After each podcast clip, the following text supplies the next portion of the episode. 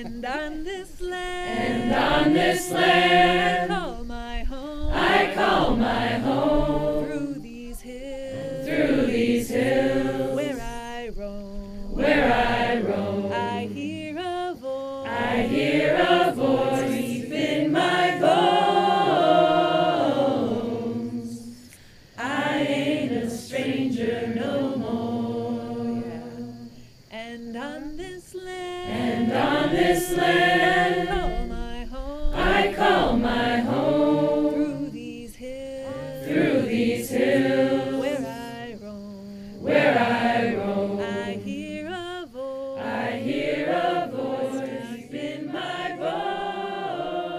The 237th episode of Ear to the Ground, the Land Stewardship Project's podcast on family farming, sustainable agriculture, local food systems, and local democracy.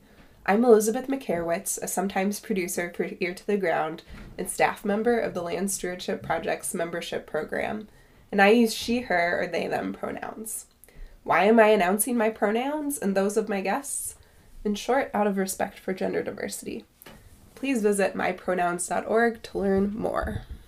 In this episode of Ear to the Ground, I'm taking us back to warmer times. A gorgeous late August weekend in the hills of northeast Iowa on farmland cooperatively stewarded by Hannah Breckbill and Emily Fagan. These 40 acres are special for a number of reasons, not least of which are the events of this particular weekend in late August. Maybe you heard from Hannah in episode 227 of Ear to the Ground talking about community led efforts that went into transforming 22 acres of land destined for a CAFO into a worker owned cooperative diversified farm in Decorah, Iowa. If you hadn't had a chance to listen to that episode yet, let me fill you in. Since arriving to this land three years ago, Hannah and Emily have been working to grow vegetables, livestock, a burgeoning orchard, and community. 100% of Humble Hands Harvest produce stays in the local community. The two invite residents from Decorah and the surrounding area to attend monthly workdays and potlucks during the growing season to learn more about the land that nourishes them. It's the kind of community where neighbors stop by to check in and say hello, where someone is always available to help chase down an errant sheep, and where opportunities for singing are abundant. It's the kind of community Hannah always dreamt of, yet she still felt something was missing. Inextricable from Hannah's identity as a community minded, sustainable farmer is her queerness. While she felt held and affirmed by her community in other aspects of her identity, she didn't feel the same sense of camaraderie about around being queer. She craved the kind of queer community found in big cities, but sorely lacking in rural areas. And it turns out she wasn't the only one. In this episode, you'll hear from Hannah, who uses she her pronouns, and the four other organizers of the Queer Farmer Convergence. Jack Wypler, or Jacqueline, uses she they pronouns and is a sociology PhD candidate at UW Madison researching lesbian and queer sustainable farmers in the Midwest.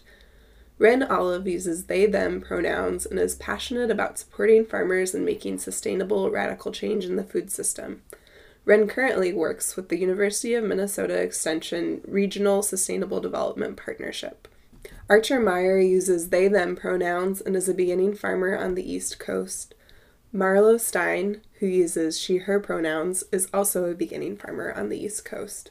In the organizer's own words, the QFC is a gathering to build community among queer farmers and to reflect on and interrupt racist, capitalist, and heteropatriarchal legacies in U.S. agriculture. It also works to build community among queer farmers as an antidote to the isolation that many of us experience in our daily lives. Tune into this conversation with the organizers to learn more. The following audio was recorded on the original homelands of the Sauk, Meskwaki, Lakota, and Ho Chunk people. To learn more about the indigenous people who once stewarded your farmland or the land where you live, visit native-land.ca to visit an interactive map. One time when I was just feeling um, very lonely and very like, yeah, like, like I have great community, but it's not quite the right community or something. Anyway, I was I was weeping about it to a friend on the phone, and um, and she said, Hannah, what you need is is other queer farmers around you. Um, so we're gonna make this happen. we're gonna get find other queer farmers um, for you to be around. And uh, yeah, so she made an Instagram page and and kind of collected queer farmers, and then and then we um, we made it happen. And Jack came came on board um, that first year and helped helped it happen, helped it get organized, and yeah, and so we just we just basically opened up this space, this farm, to um, to a weekend of of kind of exploring what it means to be a queer farmer and and exploring justice issues in the context of agriculture and queerness. Um, that was yeah, that was the origin. How did it feel?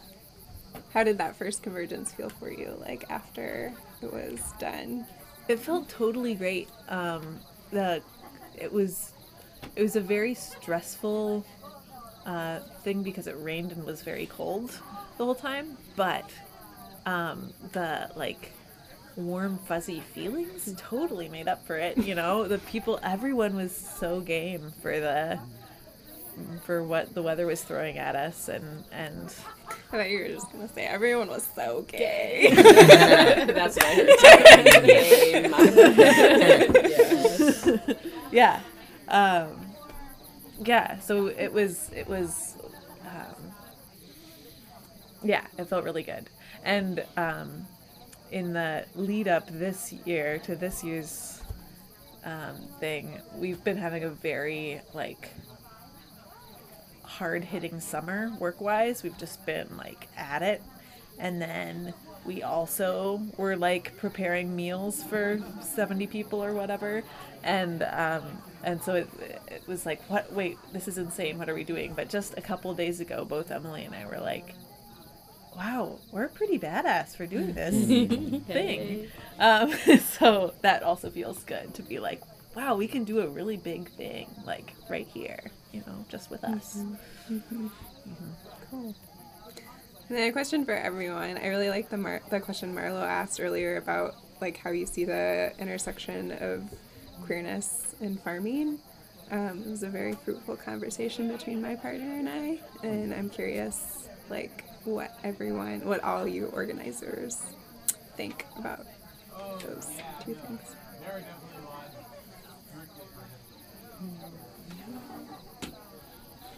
and farming have taught me an immense amount about having a body and being a human with a physical form in space. Um, farming like asks a certain amount of like being physically present and like showing up in your body because you need to lift something very heavy or you need to do this repetitive task of harvesting beans and just like really existing in that moment in your body. Um, and that's been a really powerful thing for me also be and like having a history of a really fraught relationship with my body at different points in my life um, but like farming as a way to feel really connected to my whole self and like to the environment around me and just like in a really grounding I would echo that. As a researcher, maybe I'd have a slightly different answer, but me as a human, Jack, there is farming and queerness have always been intricately tied together for me. And I went to the school where Animal House was based on, so that was not necessarily the norm. And once I started having that connection to the food that I was growing and eating that food, that's when it it was like the world switched from black and white to color vision. That I was like, oh, I'm a Jew. and eight years later, I'm yeah still researching queer farmers. So um, there's a lot more I could say about all that research, but for me personally, queerness and farming entered my life at the same time because of this deep bodily embodied um, aspect that Archer spoke to. Um, I think for me, when I was reflecting on this question, um, a lot of the work I do in ag, I call myself farm support staff. I work for the University of Minnesota Regional Sustainable Development Partnerships on the Sustainable Ag and Food Systems team, and um, and so when I think about queerness and farming, I think about like farming in the margins and making things work in a system that's broken. um, and as a queer person, as a trans non-binary person, um, like there's something that's just like it clicks into place when looking at our system and looking at sustainable ag um, and and making that change um, both fit, like for me transitioning and for agriculture pushing it pushing the needle um, towards sustainable ag. And i guess that's a whole nother conversation about what is sustainable ag but um, I, th- I think the two pair really well um, together. Like chocolate cookies and milk. Yeah. Um, yeah, I like thinking about queerness and agriculture is both embodied. Um, and the one thing that I think about them um, is also in terms of relationship. Like farming is all about relationship and how you how you relate to what's going on in the world around you and how you respond to it and how you um, harness it or, or slow it down or whatever you need to do um, to make it to, to work together with it well um, and and queerness is about relationship and and um, finding finding ways to be in relationship that might not be standard or might not be what's expected of you.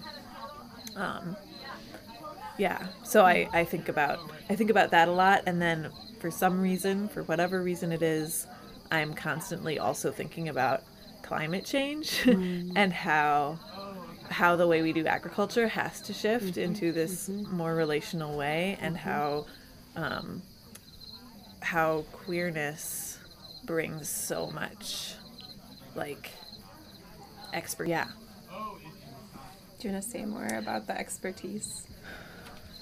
Um, yeah, let me think. I, I feel like I want to say like, um, so well, first of all, so much of the conversation about climate change is about like carbon emissions and and like science stuff, um, and it doesn't think about or like we're, we're too afraid to address the fact that climate change is caused by the way humans are relating to the world. Um, and uh, and so when I think about yeah when I think about like relationship like humans have been relating to the world in this way that is causing climate change for a long time. Um, and uh, and like it it desperately has to change. And um, and the people who are most practiced in like in like breaking open what it means to relate are are queer people oftentimes. Um, or like yeah how to how to relate in ways that work well for for me and for my partner which might be the earth or might be a person or whatever it is. Might be a piece of land. Yeah i don't know. Mm-hmm. Mm-hmm.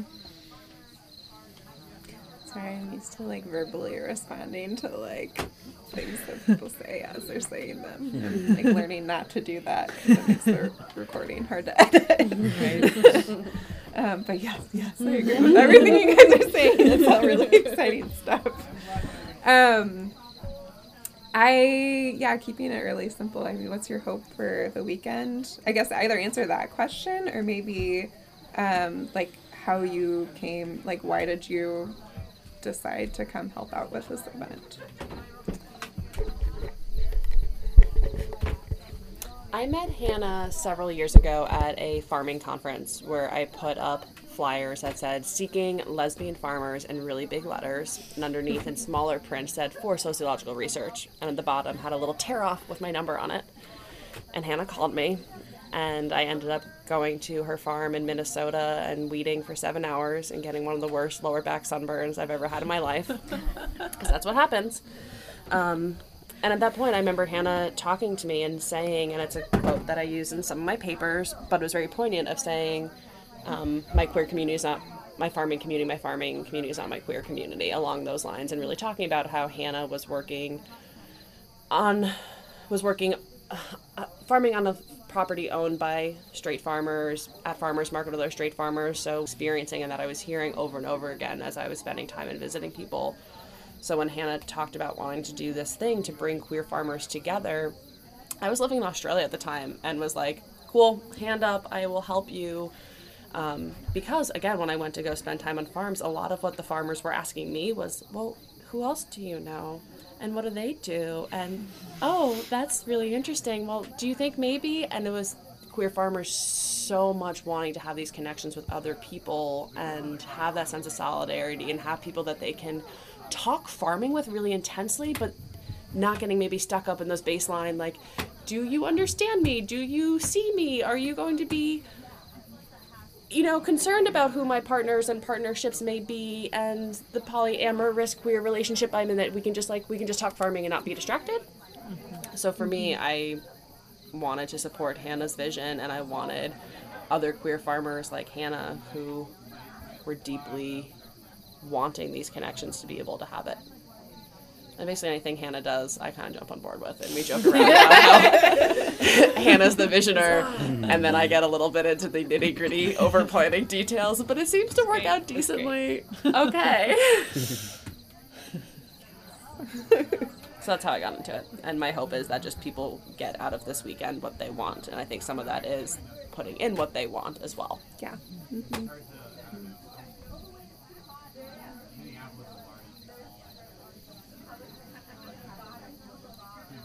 Okay, secret, secret, not secret anymore. Hope for the weekend is to find someone for our cooperative. so, Can you talk about your cooperative? yeah, so, um, uh, yeah, Emily and I started farming together in 2017, and um, uh, we started as like very much a, a business partnership. We are also second cousins, so we have like a little bit of family history. We had met each other like five times before, you know, whatever. Um, but uh, yeah, but it but in in the process of figuring out how to work together, how to share a business together, um, it's it's really it's really fun. It's it's very queer because we have to figure out a different way of relating than like conventional business models. Um, uh, so my goal in in um, in inviting Emily into the um, into the business was so that I wouldn't have to hire an employee. I could I I'm like very willing to share um, responsibility and reward. Um, and um, so, yeah, I didn't want an employee. I wanted a, a partner, someone to be equally invested in that. And Emily definitely was ready for that, um, which is great. And so the so at this point, we the farm has kind of grown, and we see a lot more potential for it. Um, but we definitely can't um, we can't do it without more people who are also willing to invest um, their time and like financial en- energy and all of that stuff. Um, so um, and vision. So that's that's what we're um, yeah what we're excited about in the next few years is is is kind of amassing those people to to be able to take this 22 acres to like where it can where it can go. Yeah. Seeking farm, farming partner, either here at the conference or, Or in anywhere. podcast land. um, putting out the wishes. Totally. Yeah, we could use an orchardist. We could use we could use someone who's passionate about poultry. We could use someone who um, is really excited about on-farm food s- stuff. You know, anything. To plug the farm, there's a five year old child here today that said, I love Iowa, I never want to leave. It really is a magical place. I- Iowa. Iowa. Yeah. Iowa. Winter, Spring, summer, and fall.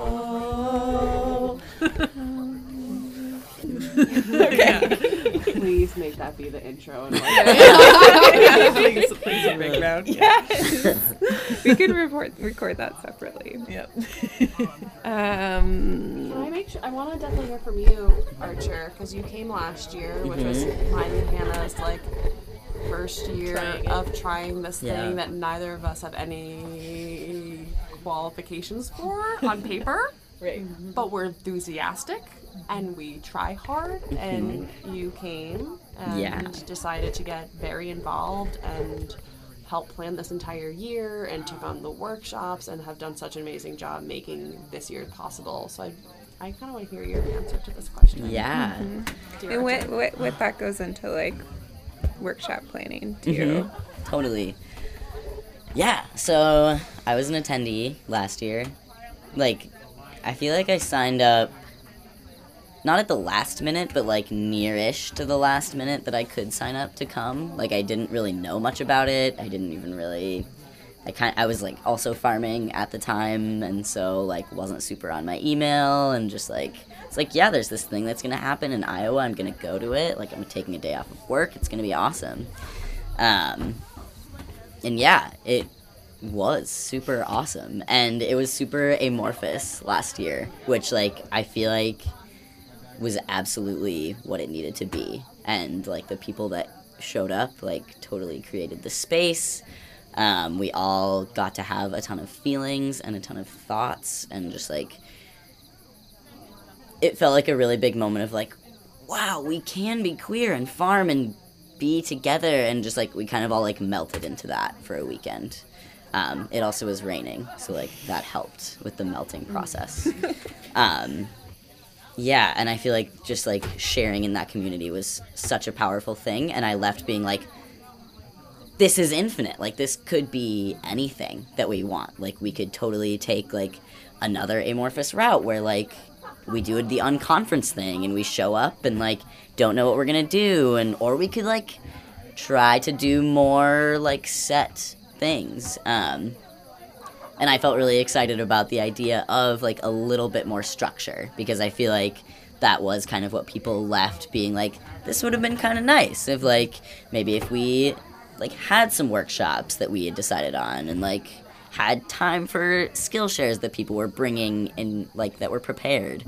Um, and so like knowing that i was like oh like doing workshops could be a really exciting role because that was pretty directly asked for by people who were at the conference and was something that i also like felt really invested in personally.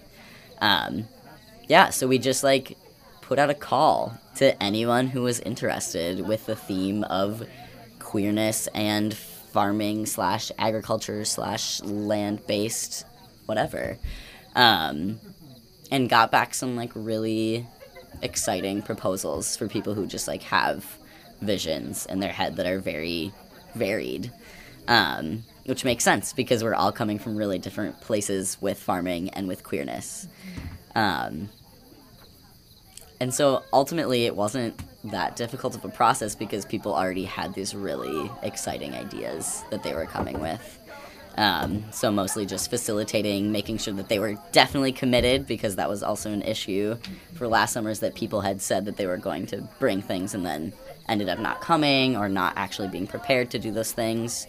Statistics or something. It was from it was Jack from or me, yeah. Hannah, um, and I was like, yeah, that's kind of what I do for part of my job. Um, is like connecting people with and like figuring out who needs what and how to get that to them.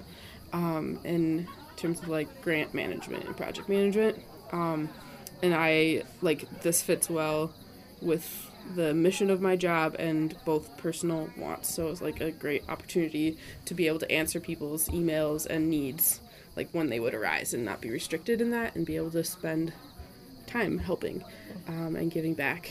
Um, and so what I ended up doing is connecting um, and taking on some of the um, travel and then sleeping arrangements. So like tents and sleeping bag needs um, and keeping that like building on what um, Jack had done the year, the first year and like some of the emails that was were sent out and spreadsheets and things like that. Um, and then the, the really like cool yet challenging thing was that there are people coming from so many different directions and so many different states. And I was like trying to wrap my mind around how to connect people for ride shares. Um, when like you know not everyone was coming from Wisconsin or Minnesota or Iowa. Um, and so I, what I ended up doing is making a Google map of all the regist- registrants at the time um, from the cities that they said that they were in or coming from, um, and and uploading that spreadsheet into um, a, a Google map and plotting people out by where or they're kind of like geeky into it like visual representing real life um, and and hearing their stories and everything. It's been great and those connections are really priceless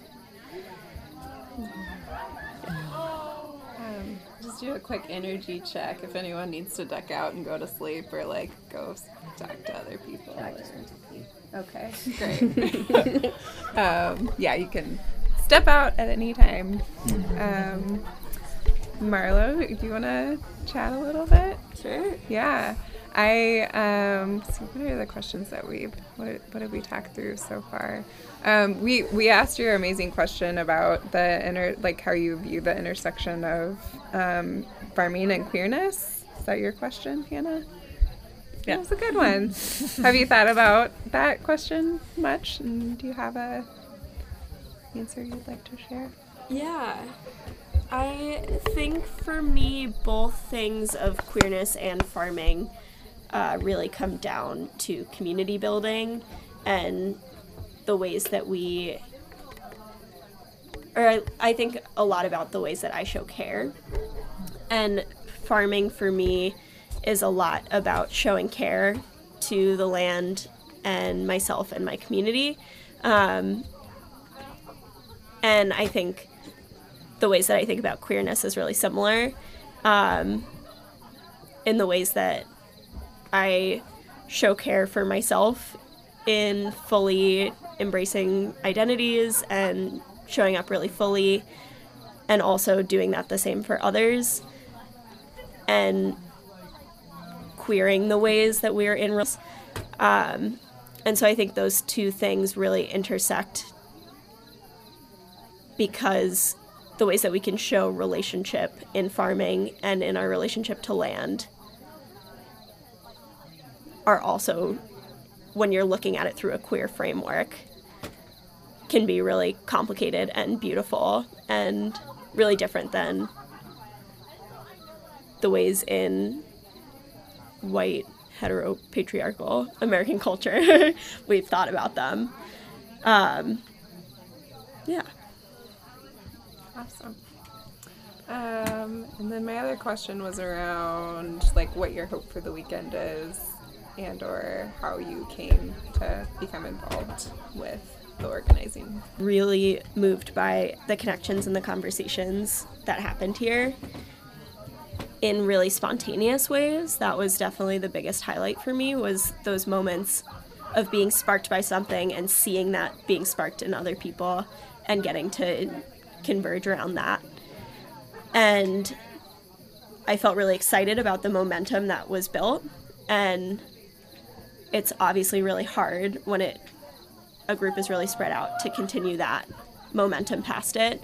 And so I got really excited about what it was building to, and then it felt like it quieted down and people were really spread out. And I really wanted to be involved in the re energizing of that momentum. Um, and have felt that just the doubling in size and the ways that the word has gotten out and the ways that communities have really been built and also different queer gatherings have happened around the country it feels like there's a lot of really exciting and energizing momentum in that and so i feel really excited about the connections that will be built here this weekend and the ways that we've been able to structure this weekend really based on those intimate connections that can happen within a big group. And so I feel excited to hold their own momentum from this weekend.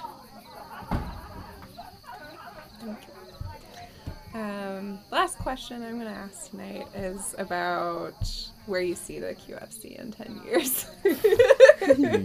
Just like imagine. I don't know if you'd like that thought that far ahead. But, um, yeah.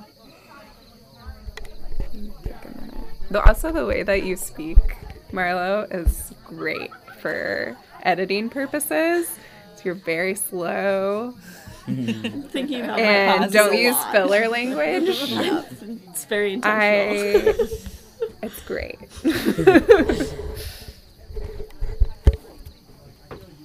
Well, okay, so when I think of the QFC in 10 years, I have no idea. Um, but, um, you know, there are there are a bunch of thoughts that I've had about the QFC. Why, yeah, why are we doing this? Um, the need in 10 years might be very different. Certainly, uh, in my life, it will probably be very different. Um, and yeah, so it'll be interesting to see how it evolves. Um, I I definitely noticed this earlier when we opened up registration, being like, "Why is this happening in the summer? This shouldn't happen in the summer. It's I can't go." um, so uh, thinking about like what what what's something that's accessible to people who are who are stuck on farms um, is a is a question that I have. Um,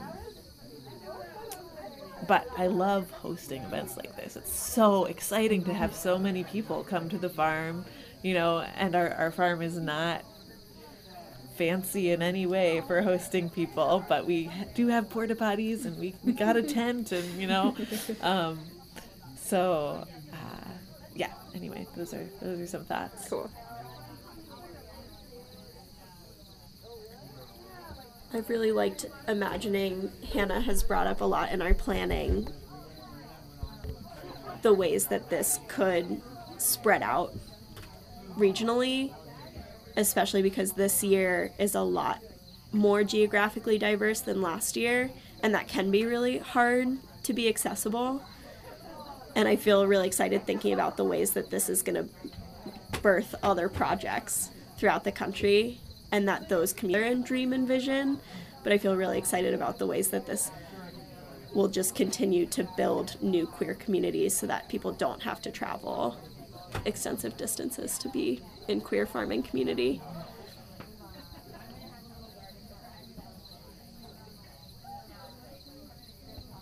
It would be really neat to make like a blueprint kind of thing of what's worked and what hasn't, uh, and not like as a this is how the QFC needs to be done, um, but like to enable that regional approach. And um, yeah, I was talking with um, the, in one of our like smaller group activities this evening um, how I had wanted to bring a physical map of the United States and have folks pinpoint like their names. So like not only it's on a computer screen, but people could interact with each other. And uh, a farmer was like, "I can draw that." Like, that would be great. um, and so like to connect those people, and so like thinking about ten years out, could the people that are here in the regions be the next leaders? Like, can we grow them to spread the movement? So I'm like, your question brought all these. Well, we could if we had these two people over here, and I know these two people over here. I mean, you could be the north, the northeast region. Um, we have a, a pretty solid like southwest too.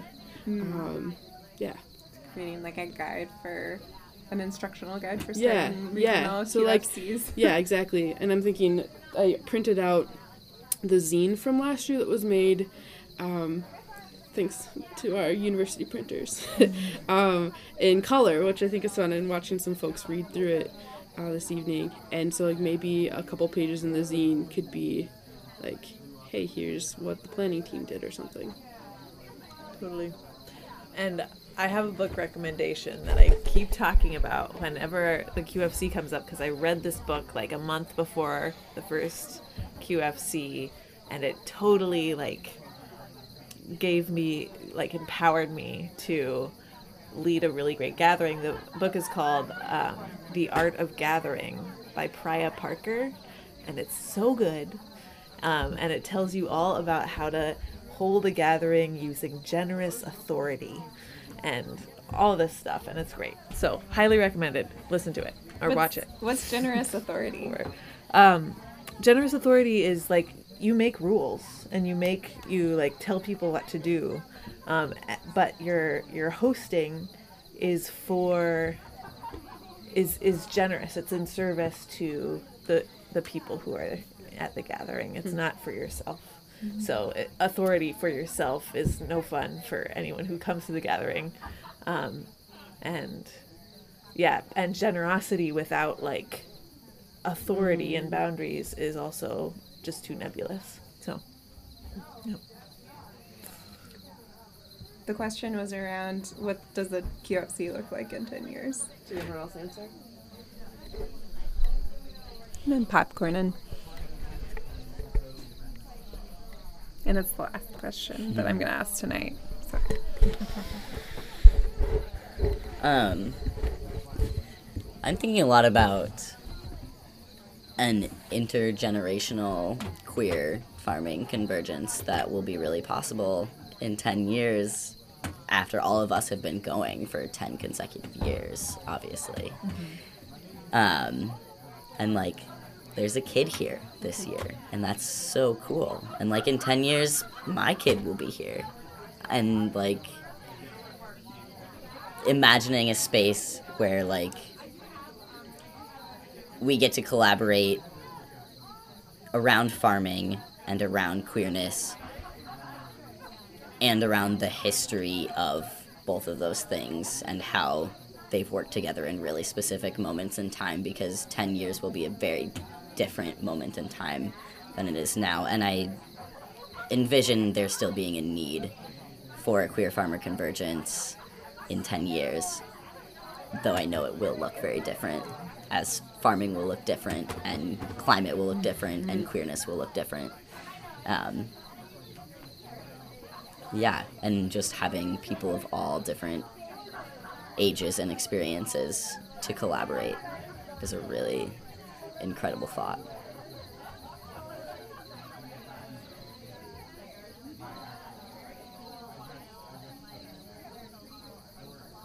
I would be really excited about there being a bunch of regional convergences and then having like a national queer farmer convergence. That's really like a convergence of all these different groups. And i think in 10 years i would love to be you know professor head of some center that can like fund this and facilitate this and really put the institutional backing. Not we need institutional. I like how grassroots it is but to do something on a larger level that if we want to have like multiple breakout conferences and stuff to figure out where can we do that how can we make it possible how can we still have the support that hannah wants and needs in this local midwestern community and have some larger like gosh international i have aussie mm-hmm. farmer queer farmer friends like i, I want that i want that like mm-hmm. really big thing too. Because gosh how many like farmer conferences do we go to and it's just the same people and the same stuff and nothing changed like i just really want to have the conference that we all want Speaking from experience, winter can be an isolating time for farmers. Without the daily grind of farm chores, our minds wander and start looking for more. If you're a queer farmer looking for community, here are a couple opportunities. Join the Queer Farmer Network Google group by emailing one of the moderators at humblehandsharvest, all one word, at gmail.com or Jaclyn Wypler at gmail.com. That's spelled out J A C L Y N dot W Y P L E R at gmail.com. If you're planning to attend Moses 2020, the Midwest Organic Farming Conference, come socialize with other queer farmers this coming Friday, February 28th from 7 to 8 p.m. in Room H. Find Queers in the Field at Moses 2020 on Facebook to RSVP. And for you East Coasters, on February 29th, Out in the Open in Brattleboro, Vermont is co hosting with other farmers from Vermont and Massachusetts the next Northeast Queer Farmer Alliance gathering from 10 a.m. to 2 p.m. Check out Out in the Open's Facebook page for more details. Lastly, the Queer Farmer Convergence is on again this year. Join us at Humble Hands Harvest September 5th through the 7th, 2020. Stay tuned to Convergence website, humblehandsharvest.com slash queer hyphen farmer hyphen convergence for details on how to get signed up. This podcast would not be possible without the support of Land Stewardship Project members. Please help support this work and join LSP with a financial contribution that feels generous to you. Visit landstewardshipproject.org to learn more.